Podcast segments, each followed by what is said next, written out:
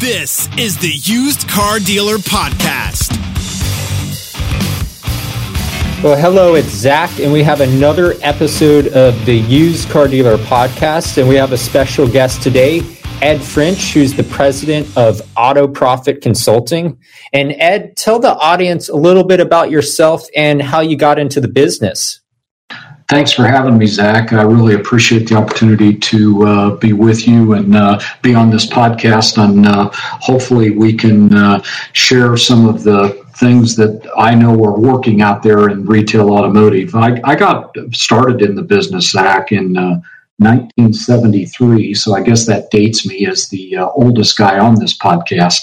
Um, but I started actually through the fixed operations um, so I was a service technician and a service advisor and a parts manager and a service manager.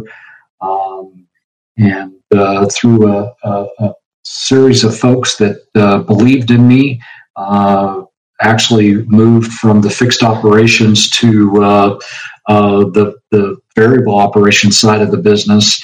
And uh, from in the late 70s and early 80s, I was a salesperson, finance manager, used car manager, new car manager, general sales manager. Um, and in 1985, uh, actually purchased my first uh, new car franchise.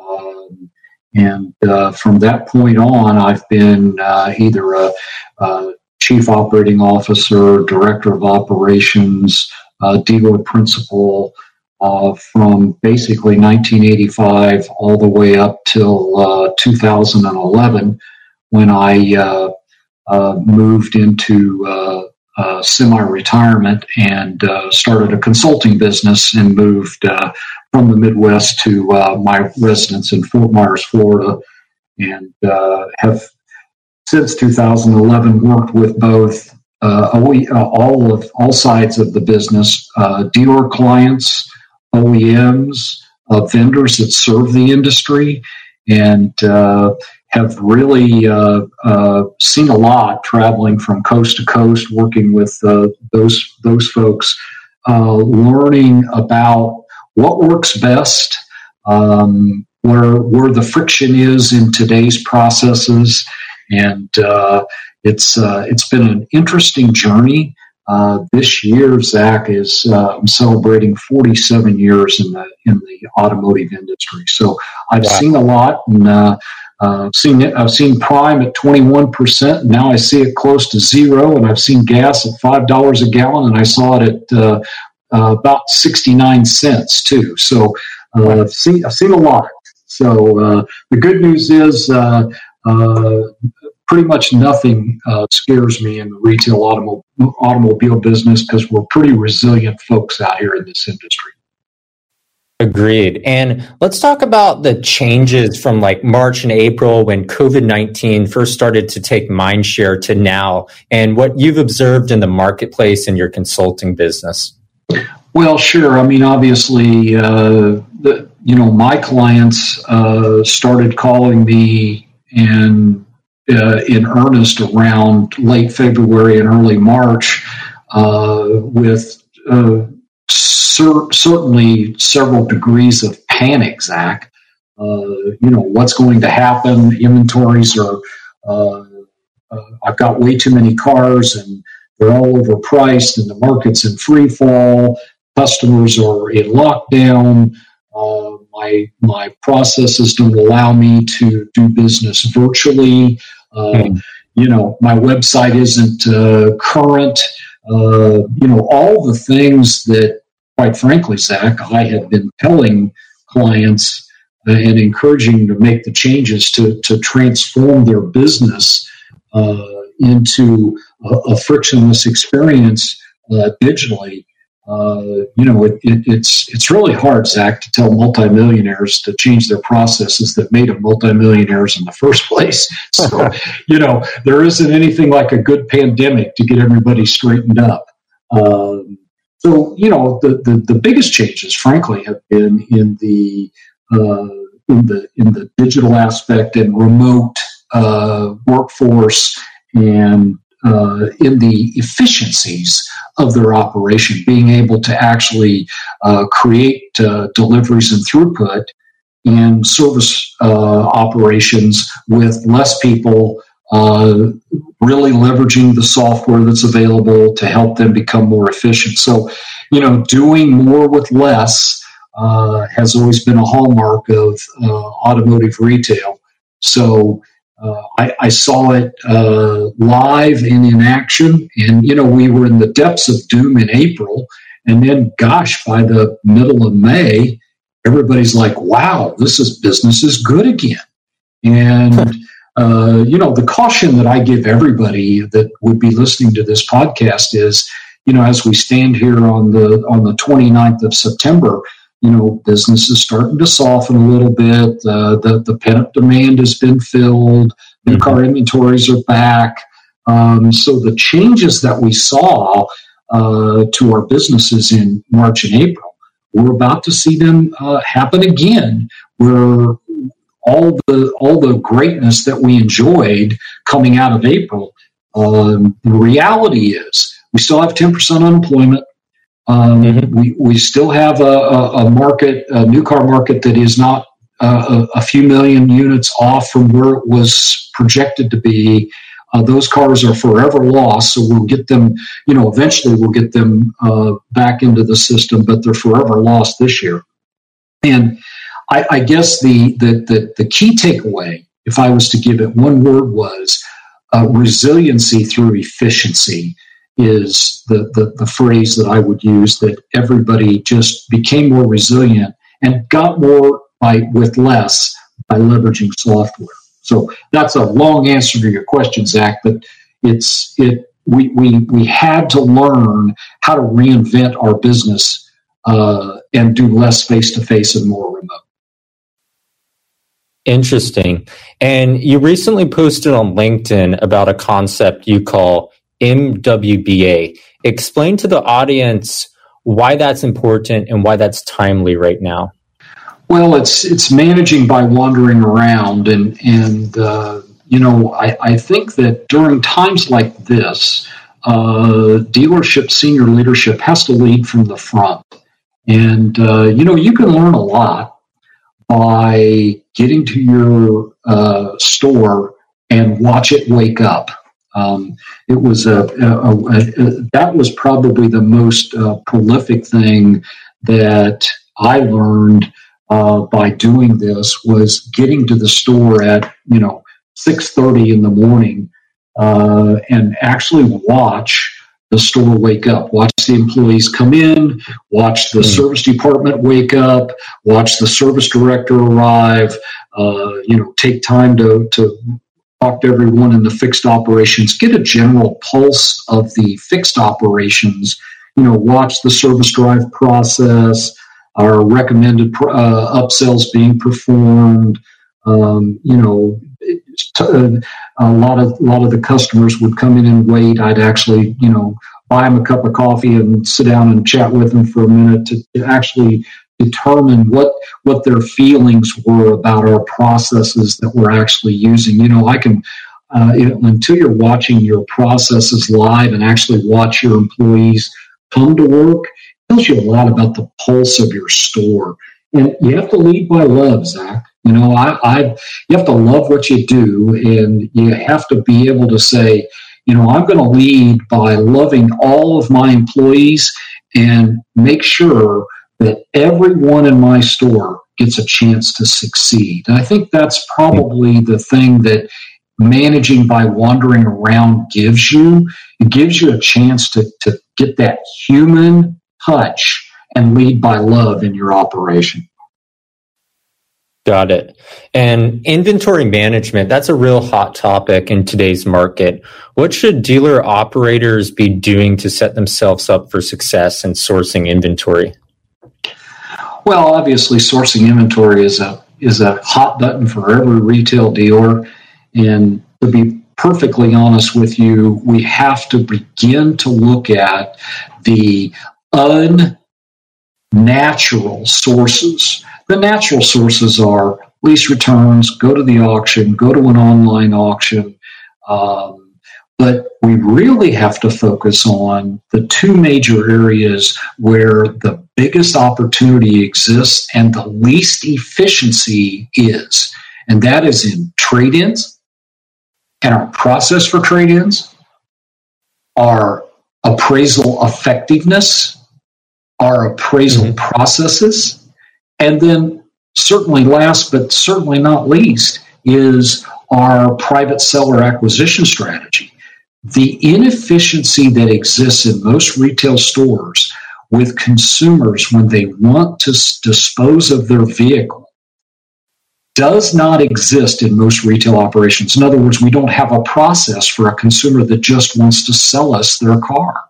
We, we don't have any infrastructure built. We don't have any software that helps the customer walk through the process.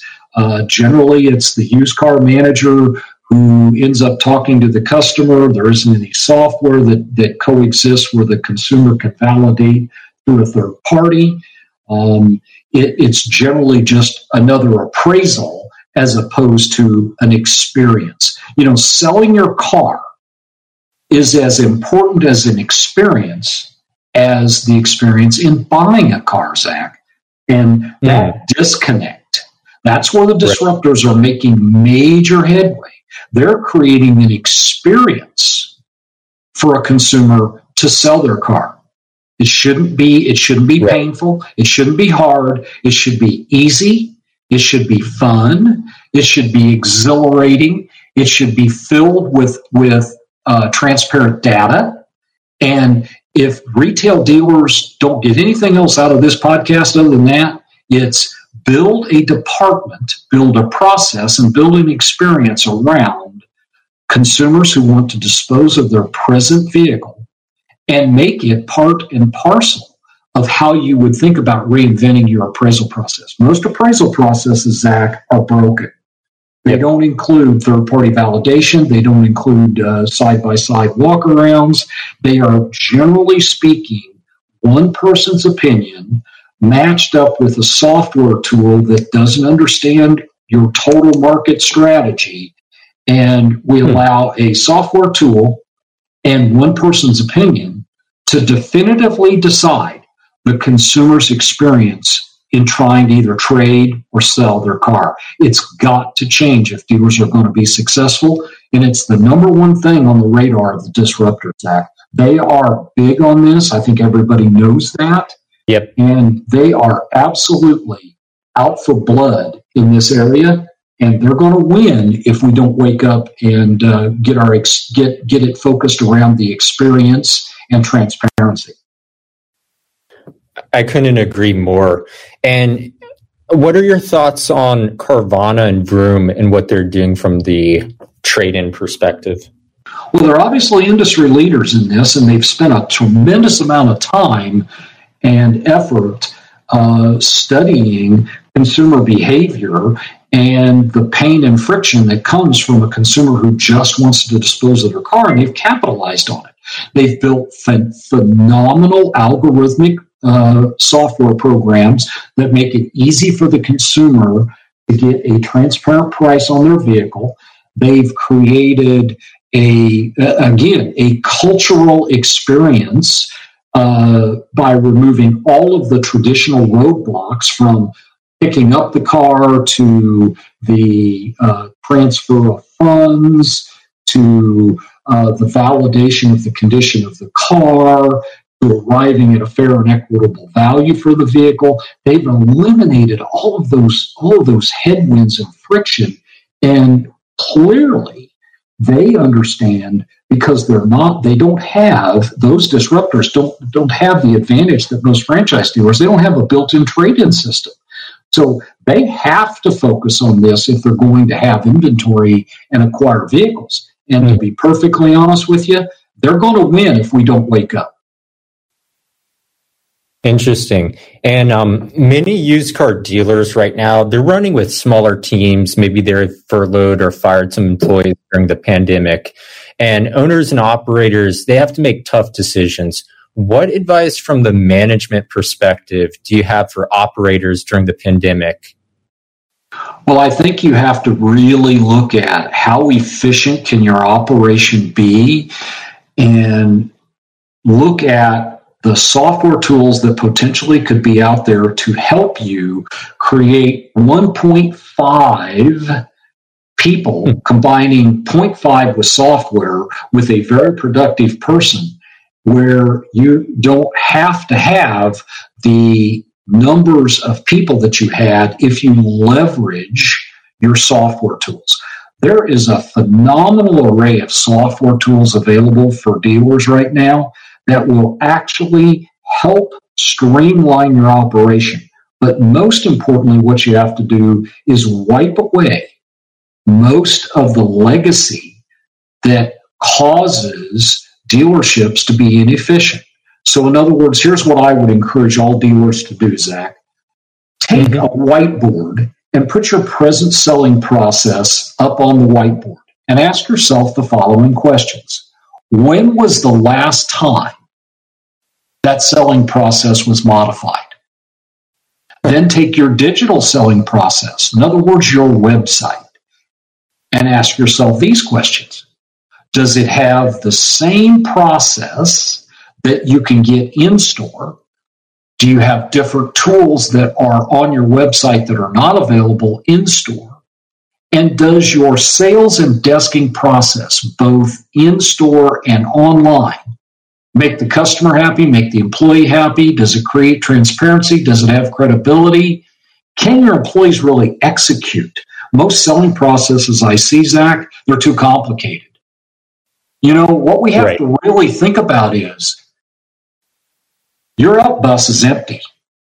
There aren't any ups on it anymore. They all start digitally. And to do that, what we have to do is combine the digital online store. I want everybody to think about their website as an online store. Think about your website as Shopify.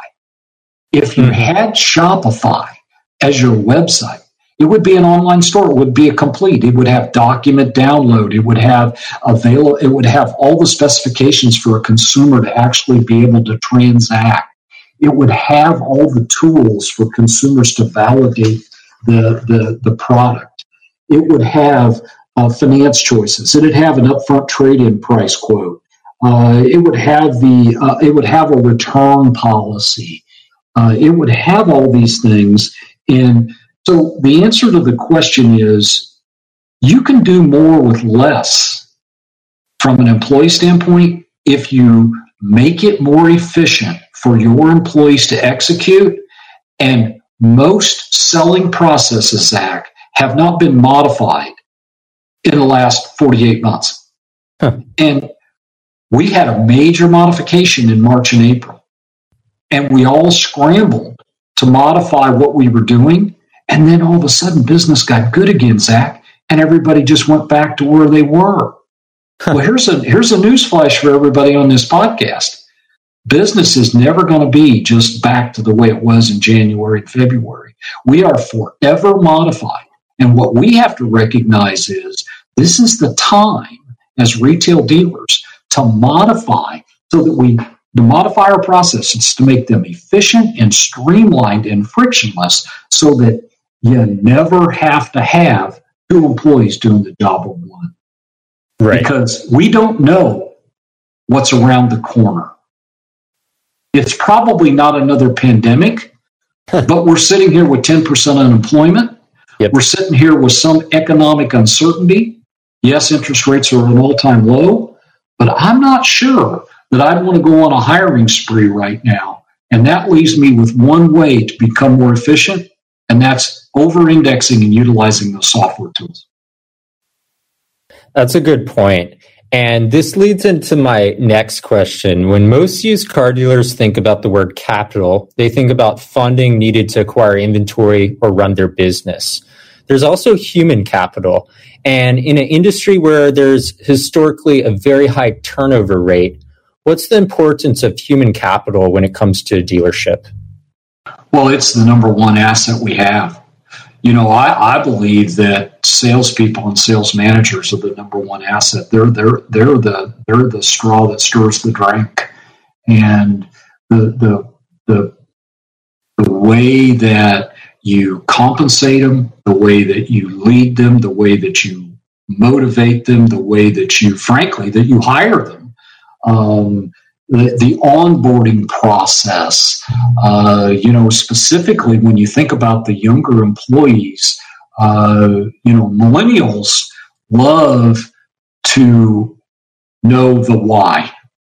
And if you don't give your employees the why behind what you're doing, why you're doing it, what's in it for them, mm-hmm. and let your let your employees give you lots of feedback, make those one-on-ones impactful. And I think the the, the role of senior leaders or dealers is we have to paint a vision within our store and create that culture that every employee has a purpose within our organization. And it's the purpose of a higher good. You know i don't i don't want my salespeople to think that they sell cars. I want salespeople to think that they provide a service to mm. improve the lives of their customers. Because without a car they can't get the kids to school even though they may be homeschooling them sometimes they can't get to their work. They can't they can't provide good uh, good cultural learning experiences by going on trips. They, they they they are creating. They are they are helping customers have a better life by having a vehicle. And that's the vision and that's the purpose of us being in the retail car business. Yes, the income that we derive is a direct result from consumers validating and understanding and acknowledging that the higher good of an automobile makes their life better. We are improving people's lives. And if you surround your employees with technology, if you personalize their experiences, if you create that team environment, if you have a culture of activity, if you make those one on ones impactful, you'll win. You won't have turnover, but it's all about how did you hire them? How did you bring them on? How did you onboard them? And how culturally they feel like they're making an important contribution to society by being in the car business, as opposed to you're going to be here from bell to bell. We're not going to pay you very much. Uh, and we're not going to train you. We're going to stick you in a conference room with a couple of old uh, uh, CDs and let you, let you learn those things. Employees today want to know that they're doing something that will help others and that they are actually making a difference within your store. Make, make, make, so the, the, the summary on that, Zach, is if your employees don't feel like they have a purpose within your organization, they're leaving. And it's our role and responsibility and obligation as senior leaders to make sure that everyone in our organization knows they have a purpose. Understood. And some car dealers have, or used car dealers have service operations, while many do not. And to move into another topic, why should or shouldn't a used car dealer operator consider a service component to their business? Well, I think it's where the separation comes from the level of experience that a that a customer might receive. Think of it as concierge. Mm-hmm. You know, the disruptors, for the most part, don't have service. You know, CarMax is the one exception to that. Uh, but Vroom, Carvana, you buy a car and you're more or less on your own. And when you have trouble, all you get is a call center that directs you to an independent third party uh, repair facility. So the fact that we, even though we may do it ourselves, in other words, we might uh, sublet it out to a third party repair operation, it's right. the level of concierge. It's the feeling or the experience.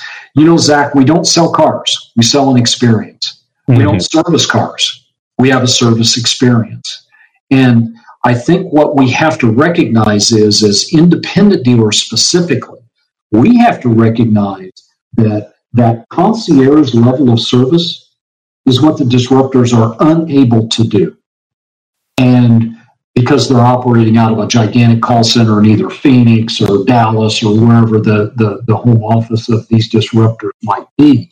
Right. As a, as a smaller independent dealer, if you offer concierge service and you offer to take care of it as opposed to having the customer be left out there by themselves, you are a leader already.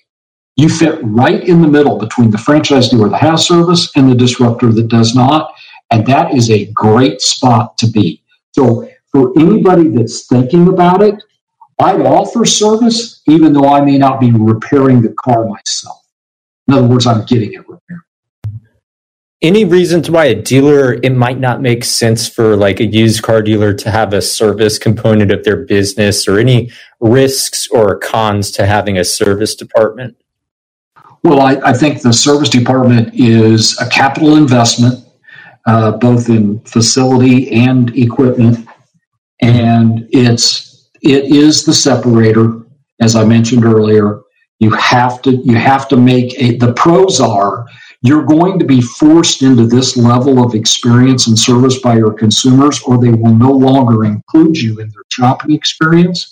Because when there is something that occurs with the car, the first person that they're going to revert back and go to, frankly, is going to be their selling dealer. So if you don't offer the service or at least the ability to concierge it, mm-hmm. uh, you're already in in second place. So and concierge, I assume you would mean like if there's another service center, a used car dealer partners with, bringing it to that service yeah. center on their. Got yes. It. Yeah, yeah, and, and I think that's that's frankly where I see a lot of the independents going is offering a concierge service. In other words, we'll take care of it for you. You don't have to do a thing, uh, and albeit we might be we might be subletting it out ourselves uh, mm-hmm. because we elected not to make the capital investment.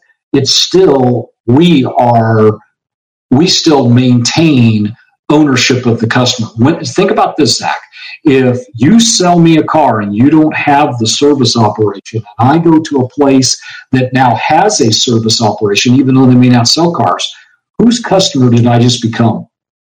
The service operations. And I don't want to lose. Retention of customers is paramount.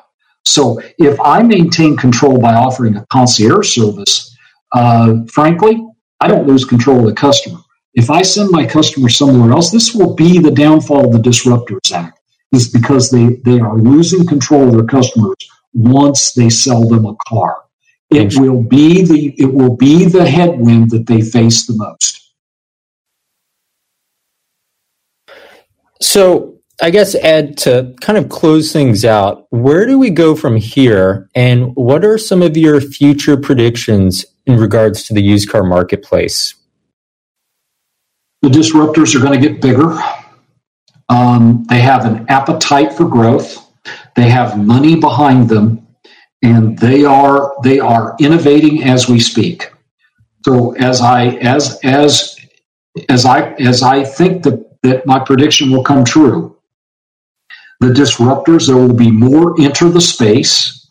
That means that there'll be less and less for the smaller and mid-sized folks that to capitalize on from a growth standpoint unless you become ultra boutique, meaning focus on a segment, focus on your uh, customer service, focus on your digital assets, become Carvana or Vroom esque in your processes, but yet have a personalized touch on top of them. I think the used car marketplace is going to go through an evolution in 2021. I think there's going to be plenty of cars to choose from. I think there's going to be a pretty significant price adjustment in 2021. I think that the CPO business is going to become even more robust. I think I predict that the CPO business will be four out of 10 vehicles sold. Right now it's running in the 20s. I think it's going to double and it's going to it's going to double, I think, Zach, because we've got so many off lease vehicles. Yeah. And, frank, and frankly, the affordability factor of new vehicles we, we saw this in May, June, and July. Uh, customers were automatically making a decision to buy a CPO or late model vehicle as opposed to a new one because there weren't any new ones available. I think as new vehicles become more readily available and economic uncertainty continues, I think the CPO business is a huge growth area for dealers to consider. So, to, to summarize your question, uh, I think it's I'm very bullish on the used car business. I'm very bullish on the adjustments we have to make, but you've got to have a different mindset about your inventory distribution. You have to effectively measure your attributes, meaning your pricing model, your inventory health, your pricing adjustment cadence, your website, turning it into an online store, and you have to pay special attention to the trends and allocate resources to creating a very robust consumer experience, and we'll all be winners in the used car marketplace. Very well put, Ed. And I really appreciate you taking so much time out of your day today to be on the Used Car Dealer podcast. Thank you so much. My pleasure, Zach. Thank you.